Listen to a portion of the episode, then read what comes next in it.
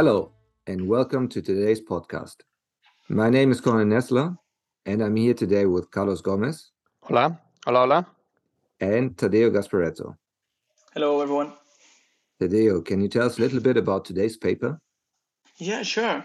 Well, the paper that we're going to discuss today, its title is You Booze, You Lose Spillovers to Crime from Alcohol Sales at College Football Games. And the author is Zachary Fone from Montana State University. And this paper has been published in the journal Sports Economics. And I mean, it's a very nice story talking about what affects the sales of alcohol in the college games in the United States, whether it increase or decrease the violence in the area. So it's a very nice topic. Thank you, Tadeo. I think we'll take it from here. I was in charge of doing the introduction, which you already almost did. But before that, I wanted to ask you guys, I think this is related to the topic. Do you enjoy drinking alcohol when you watch sports? Yeah, maybe I can go first. So normally, if it's a good game, I never do that because I really want to enjoy the game. And if I'm drinking, I tend to miss half of it. But also because if you go to the stadium, sometimes it's just too expensive. I saw the Golden State Warriors against the Dallas Mavericks three years ago, and one beer was almost twenty dollars, and that was just too much. You know, even though one beer you don't really get drunk, I wasn't willing to pay that. So I would have to say no. I'm what about uh, you, Tadeo? The opposite. I would say that for me, drinking during the game is part of that atmosphere. So here in Brazil, it was forbidden before the World Cup. And okay, we used to drink before and after, but then the World Cup came and most of the stadiums then allow, and then I truly enjoy it. Like for me, it's part of all that atmosphere. So yeah, I drink a little bit while watching football. What about you, Carlos? Yeah. I, I wanted to get away with it. Sometimes, yes, I enjoy drinking a beer or a wine when I'm watching football, for example. But when Atletico is playing, I can't. I'm too nervous. I can't eat. I can't drink. I'm too busy praying. So, yeah, this depends. So, let's start with the paper. The author comes across a very interesting topic because he realizes that alcohol sales at college football games are growing across the United States. And then he comes up with a very straightforward question Does selling alcohol in college football stadiums increase game day crime? And he thinks about this because alcohol sales may induce higher levels of consumption, which might spill over to crime. So it is something that is straightforward to think, and I'm really glad that the author wants to pursue this topic. I don't know if you remember, guys, but this touches a similar topic uh, than the paper by Hilaria Maciero on Brazil football and crime that we discussed on the podcast already. So I think it's a very good follow up to this line of research. And before I pass it to you to explain the methods and the results, I want to mention two things. First, author provides plenty of insights and background information on how college football, like game days, can increase crime. And he also provides a review about alcohol and crime, pointing out the relationship between college football games and parties with alcohol. I really enjoy reading all these well informed part of the paper. And second, the author mentions a series of theoretical mechanisms that could lead alcohol sales at college football games to crime. For example, he notices the type of fans that alcohol could bring to the game and to the stadiums. He also reflects on substitution or complementary effects of alcohol consumption, either before, during, or after the game. And he also thinks about some endogeneity concerns about the implementations of these policies, enforcement by police, and so on. So altogether, it's a very well-informed introduction to introduce the topic. Now, Cornel, what type of data does the author use, or what type of methods? The author has very, very interesting data. And normally, when I have to talk about data for our podcast, I'm not too glad about it, but this time it was really interesting. So the author has data from the National Incident Based Reporting System, so that is interesting because it captures each single crime incident. And additionally, all this data is really detailed. So it has information about the time of the incident, the type of crime, and demographic information like age, sex, and ethnicity. So then the author distinguishes between different kinds of crimes. So between all crime, violent crime, and something the author calls group B violations, such as disorderly conduct, drunkenness, and DUI. So this is really super different and uh, interesting. And then they want to see how these different drinking policies influence these variables. So suppose you want to see how DUI, drunkenness, and disorderly conduct are affected by the different drinking policies at the schools. This is what the author is interested about. And what are these different schools in total?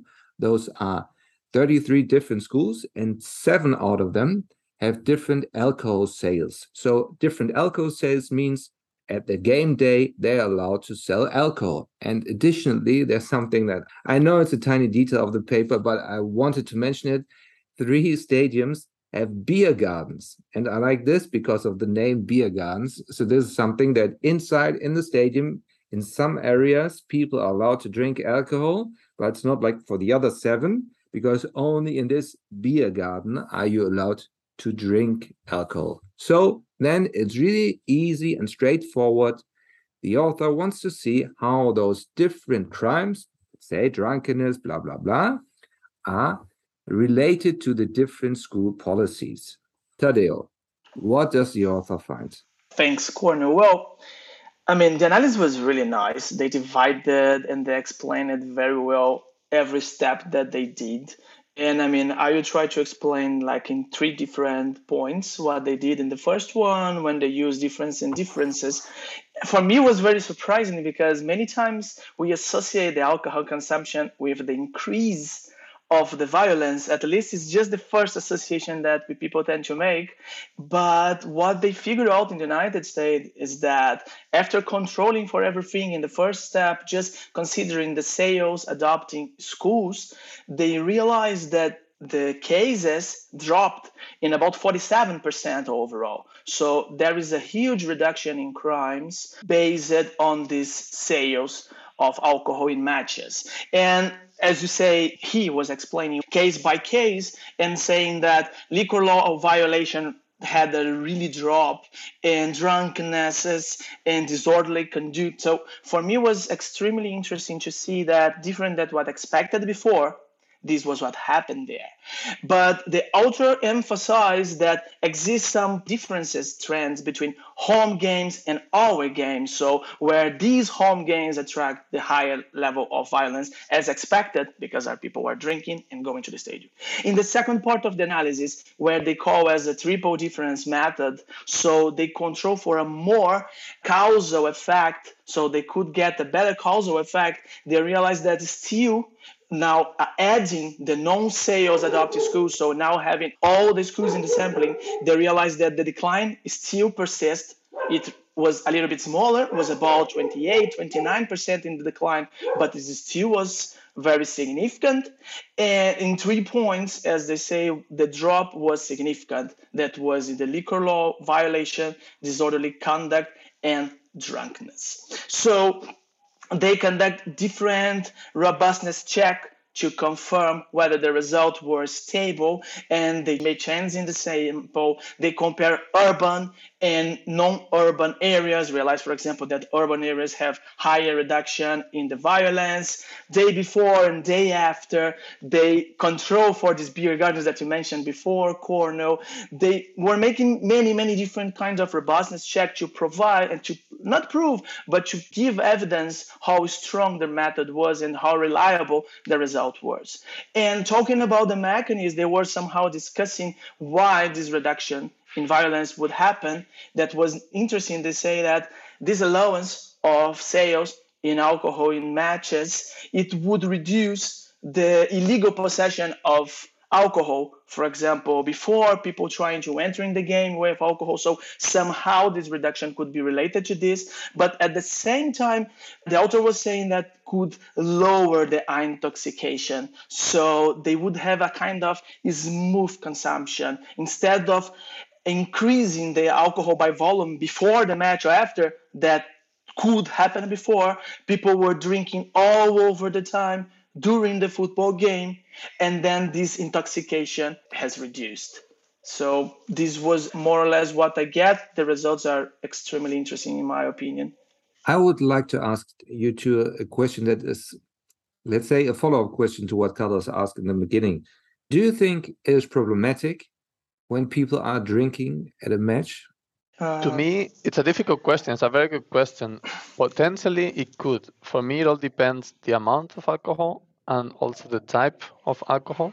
You know, it's not the same drinking one or two beers with some friends that drinking heavy alcohol in larger amounts. And yeah it could be potentially dangerous in a place with also kids around normally. So yeah tricky question I agree with you. It's very tricky. In my opinion, it's like we have to try to find a balance, considering that alcohol also provide the kind of revenue sources for the clubs.